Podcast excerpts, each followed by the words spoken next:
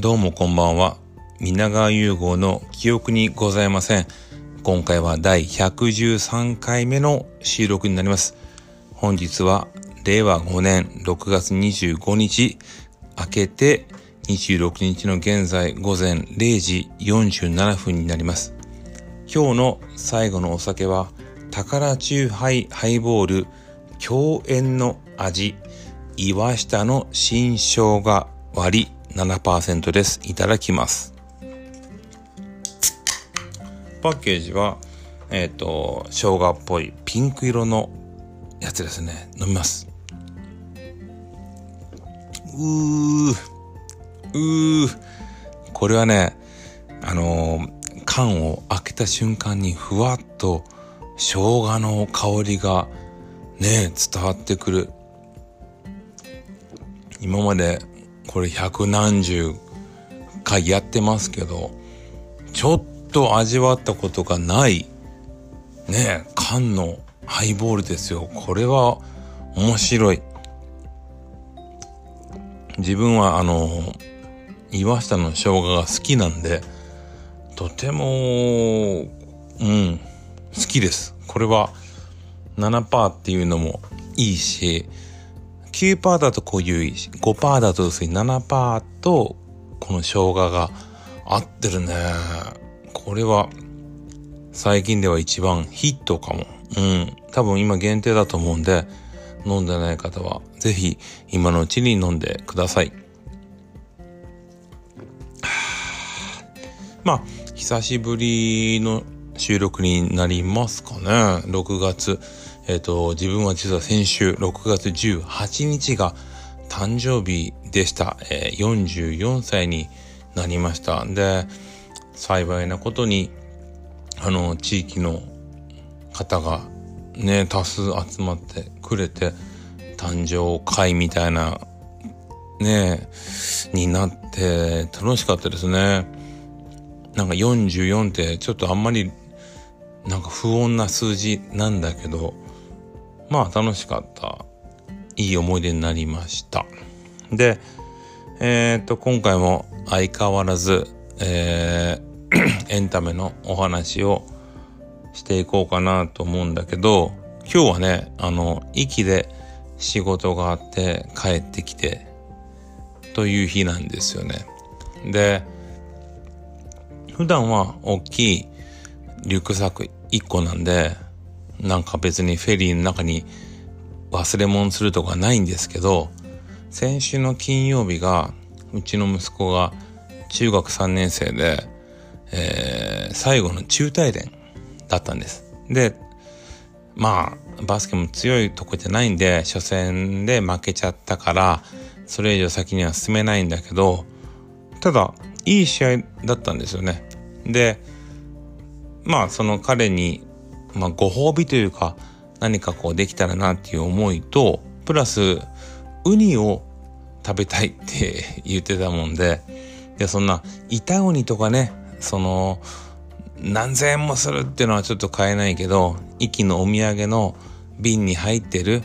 生ウニを買って帰ったんですよ。で、それをいつものリュックサックとは別にビニール袋に入れて置いてたんだけど、もう、息に、息からさ、福岡に着いちゃったらもう帰りたい欲がもうあってね、そのお土産の袋を完全に忘れちゃったわけ。で、結局、その後すぐ戻ったんだけど、もうフェリー行っちゃってて。でね、いや、俺個人的にね、それは仕方ない。俺が忘れたから、俺がダメなんだけど、あの、フェリー、乗客の人が降りた後に、その後、係の人が10人ぐらい中に入って忘れ物チェックとかするんですよ。あとゴミ袋とかがその席ごとに置いてあるからゴミ袋を変えたりとか。で、えー、なんで、まあまあそんな、かあの、影っていうか、分かりにくいところに置いたわけでもないのに、何のためのチェックなんてね。で、結局、あったん、あったのよ。で、ただ、どうもそのフェリーを1時間半ぐらいなんか清掃みたいなのせないかんから、結局待ってもらえませんかっていうことでその港で1時間半ぐらい待ってそのウニを回収したと。いう一日でした。6月25日。うん。でねえー、っとね今日は本の話はちょっとないんですよ。今読んでる本がちょっとねなかなか文字数が多いやつでまだ読み終わってなくてその前にちょっと映画の本とか読んでたからちょっと本の話は今日はなし。でえっ、と映画の話をまずしようかな。映画はねえっ、とフラッシュっていう作品を見ました。でこれは、えっと、DC っていうアメリカのアメコああのアメコミね。そのヒーロー的なやつだからアメコミの DC でいうと、まあ、有名なのはバットマンとスーパーマンの2強なんだけど、ただ、その、主流は DC じゃなくて、マーベルね。マーベルはそれアベンジャーズ、ねスパイダーマン、えー、キャプテンアメリカ、ね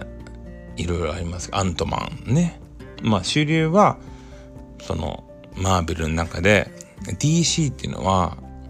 結局あんまり売れなかった。アベ、あの、マーベルの方がアベンジャーズ、DC の方はジャスティスリーグって言うんだけど、ジャスティジャスティスリーグはスーパーマン、バットマン、ワンダーウーマン、アクアマンで、えっ、ー、と、アンドロイドと、えー、アンドロイド？ちょっと忘れたけど、えっ、と、のフラッシュなのね。で、このフラッシュが今回単体の映画化をされて、で、アメリカ、アメリカでもっていうかそのアメリカでも日本でも評論家筋ではすごい評価が高くて DC 市場とかそのアメコミ市場ナンバーワンとかいう触れ込みだったわけ。で、すごく評判が良かったから日本もアメリカもその全世界同時公開になったわけですよ。で、これがちょっと難しいのがその観客はまだ見てなくて評論家筋が見ててその DC 史上ナンバーワンとか言うてたけどこれ蓋開けたらあのそんなに売れてないんですよ。っていうのも同日にスパイダーマンのアニメのスパイダーバースっていうののパート2が公開されて、どちらかというとそっちの方がやっぱ人気が高いと。で、自分もそのスパイダーマンまだ見てないんだけど、えー、フラッシュを見ました。で、このフラッシュも、そのマーベルのスパイダーマンと同様に、マルチバースって言って、過去の他の人が演じたバットマンの俳優さんが出てきたり、その、やっぱ同じ映画でもさ、バットマンを今までいろんな人が演じてきたけど、その時代、その時代のバットマンがいるわけで、それが今前戻って違う時間軸のそのヒーローが集まるみたいな、その流行りなわけよ。アメコミと映画化でね。だから、今回は実は1986年の一番ほぼほぼ最初のバットマンを演じたマイケル・キートンさんがバットマン役で復活したんだけど、うーん、自分はそんなに乗れなかったんですよ。あの、フラッシュってめちゃめちゃ面白いんだけど、あの、元々のフラッシュの主人公は、ちょっとこう、うーんと言い方はあれだけど頭が弱いというか、ちょっとへんてこな人なのね。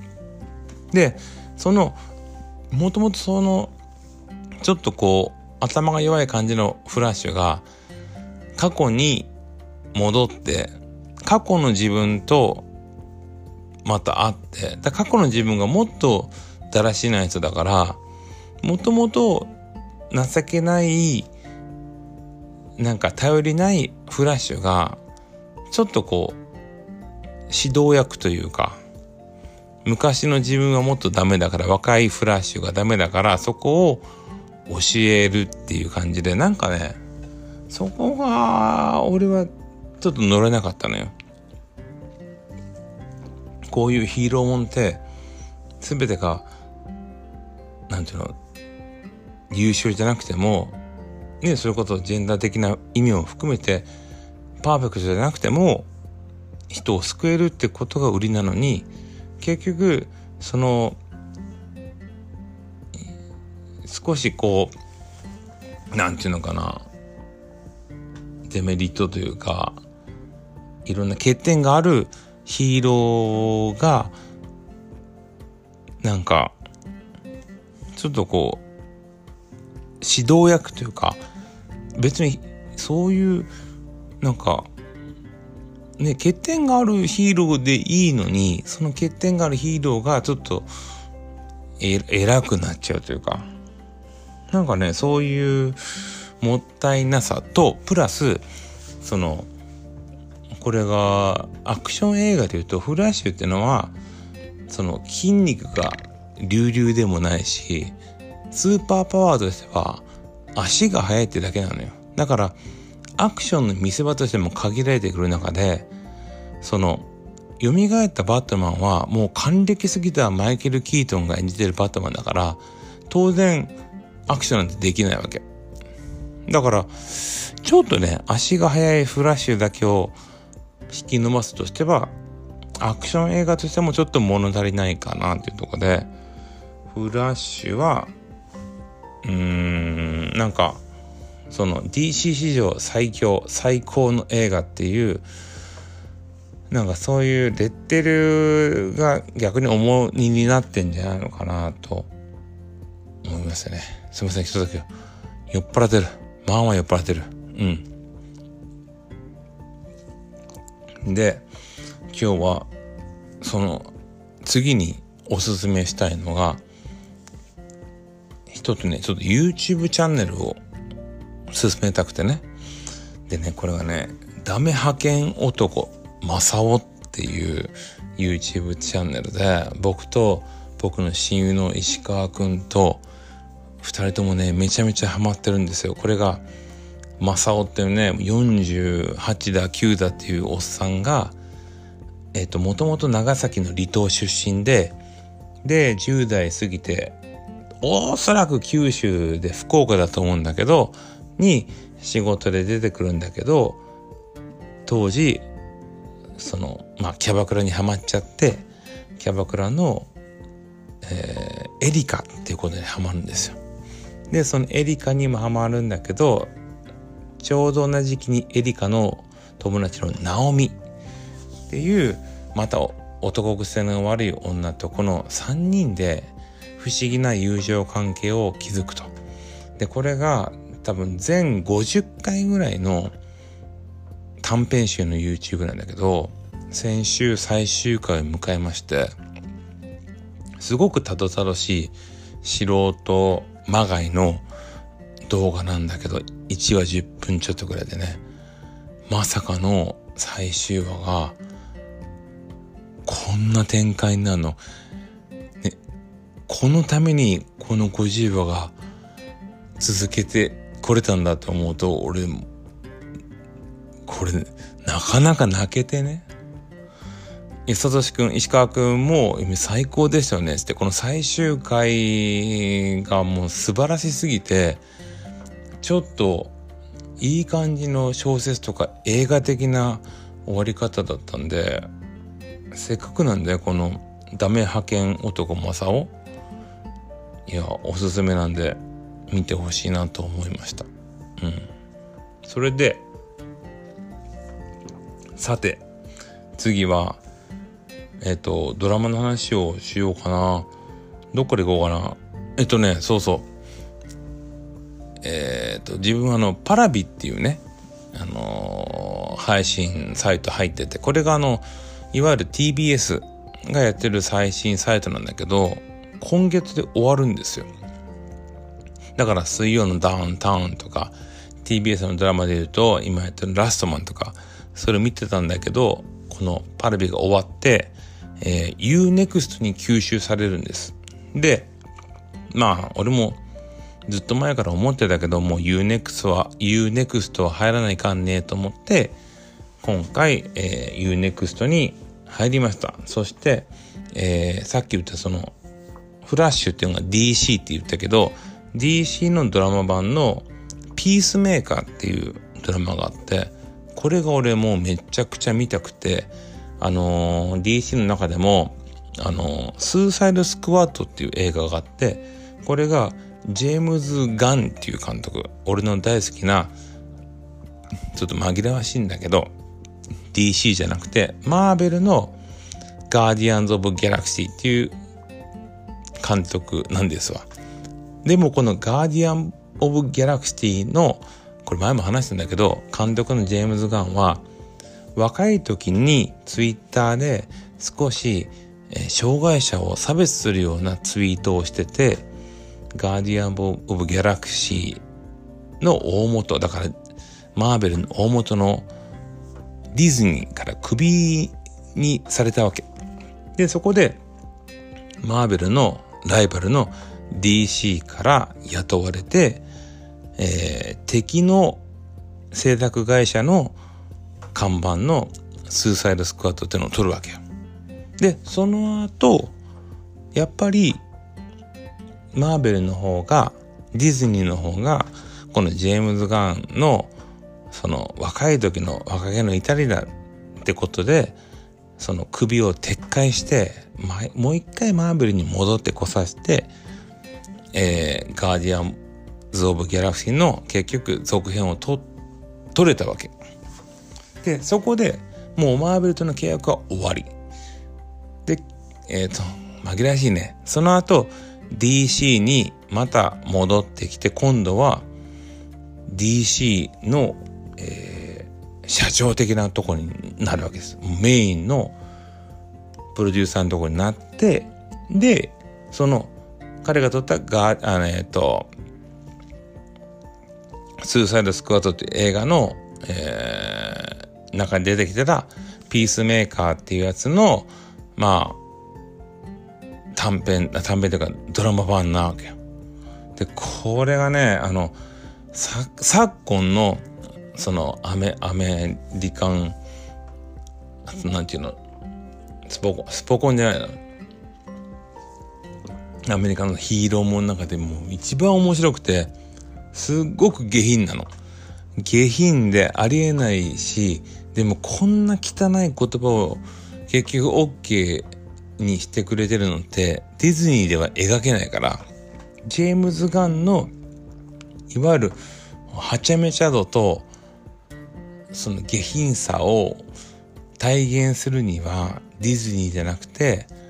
まあ結構ワーナーブラザーズがやってるこの DC なのかなと。アメコミのね。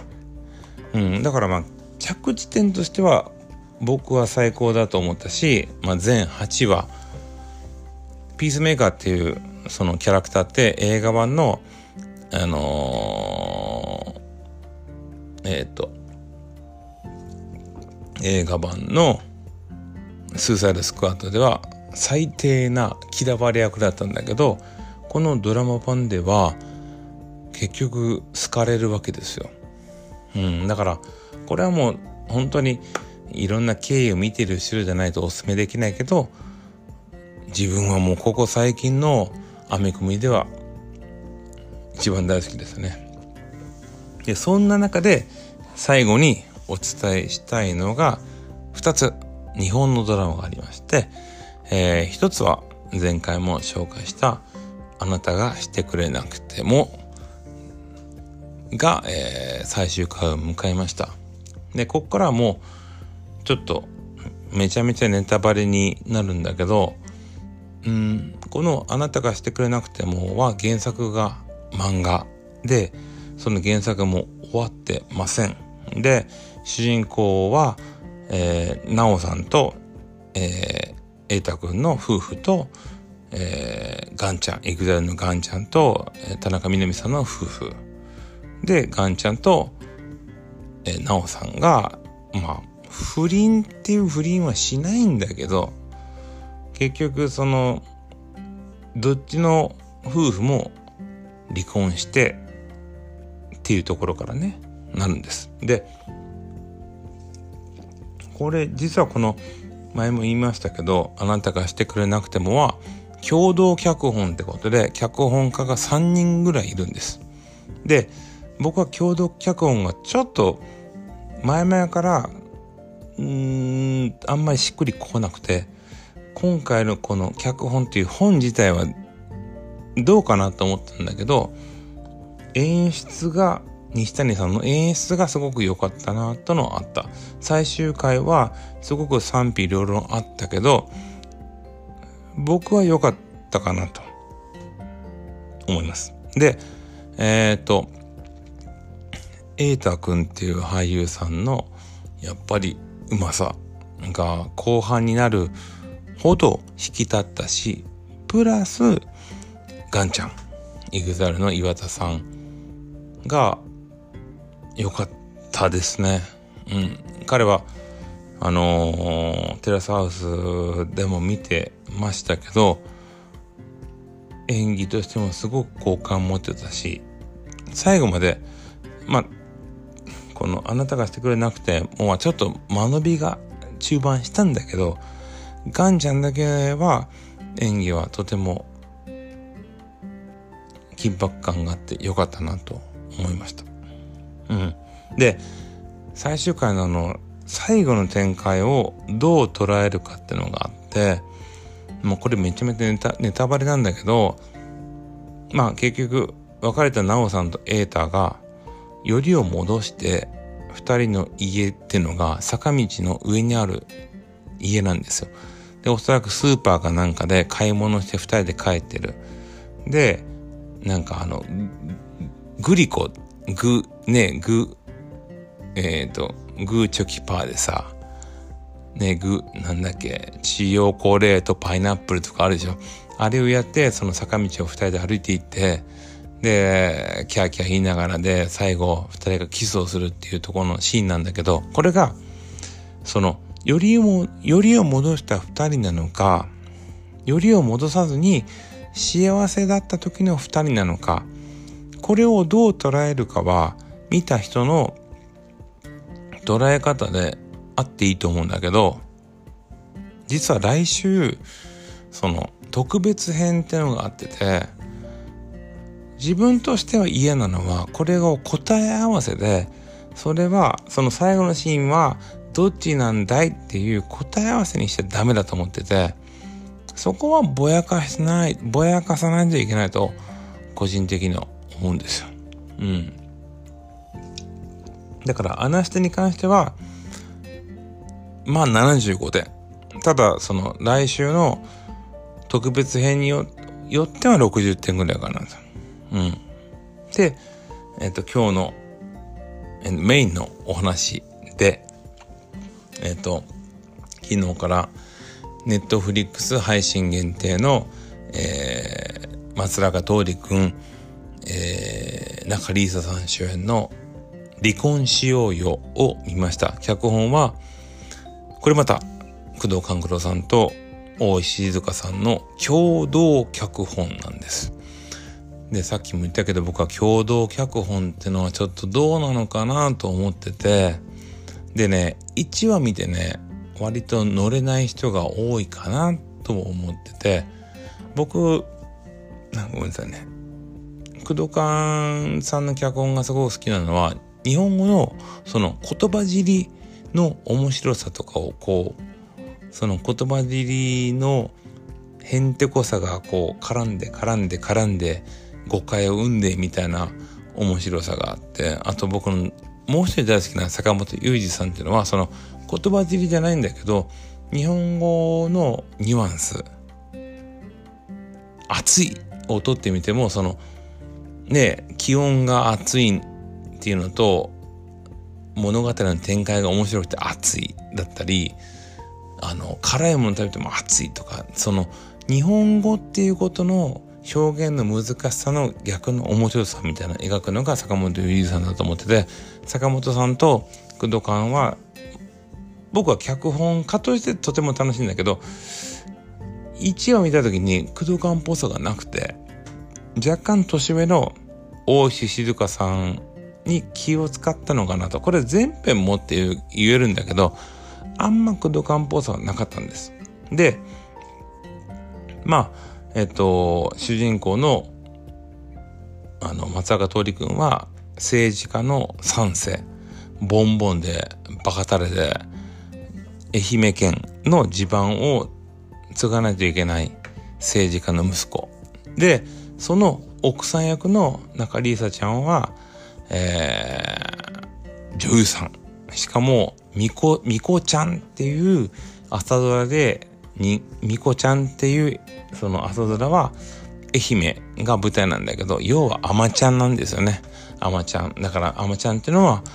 あの、工藤館の脚本の、僕はアマちゃんは人生で一番好きなドラマなんだけど、そこはちょっと被せてるわけ。で、その二人が、まあ結局、もう序盤からうまくいってなくて離婚をしましょうというところからスタートするんですよ。で、このドラマすごくいいのは、リーシャさんと松坂桃李くんのお母さん役、松坂桃李くん、あ、えっと、中リーサさんのお母さん役を高島玲子さん。松坂桃李くんのお母さんを竹下恵子さん。このお母さん二人がもう抜群に本当にうまくて、竹下恵子さんはもうめちゃめちゃ良かったですね。で、えー、っと、これね、9話あるんです。しかも1話が60分ぐらいあって、1個だけちょっと物申すなら、韓国ドラマで1時間超のやつやるのはわかるけど、日本のドラマで60分超のやつを9話やられたらちょっと長い。うん。そこだけちょっと懸念点ではあるんだけど、まず1話で、ん？どうかなと思ったけど、3話でめちゃくちゃ面白いわけ。その後、7話、8話で、ほんと神回ぐらいにやばい展開なのから、あの、これはね、この夏までに見ないといけない作品じゃないかなと思ってます。あの、サンクチュアリもすごかったけど、自分はこの離婚しようよの方が、いろいろ話したいなと思う。で、だからリサさんって自分は YouTube の方もフォローしてて、女優中里依紗と YouTuber のコミカルな中里依紗見てるから、今回の作品見て、やっぱりそのオールマイティーさすごいと思った。プラス、あの、さっき言ったあな、あなたがしてくれなくてもの、瑛太くんも素晴らしかった。しかも、映画で見る後、妻夫木くん。妻夫木くんと、瑛太くんは日本を代表する中堅の俳優さんだと思ったけど今回やっぱり増永桃李君のほんと7話の目の演技。これ見てほしい。ビビりました。です。今日はこんな感じで酔っ払ってますけど新生姜いただいて寝ようと思います。ではまたね今読んでる黄色い家っていう本読んでますし、次回も楽しみにしていただけたらな。自分が見て面白い映像、YouTube、ドラマ、本、映画、よかったら見てください。読んでください。では、おやすみなさい。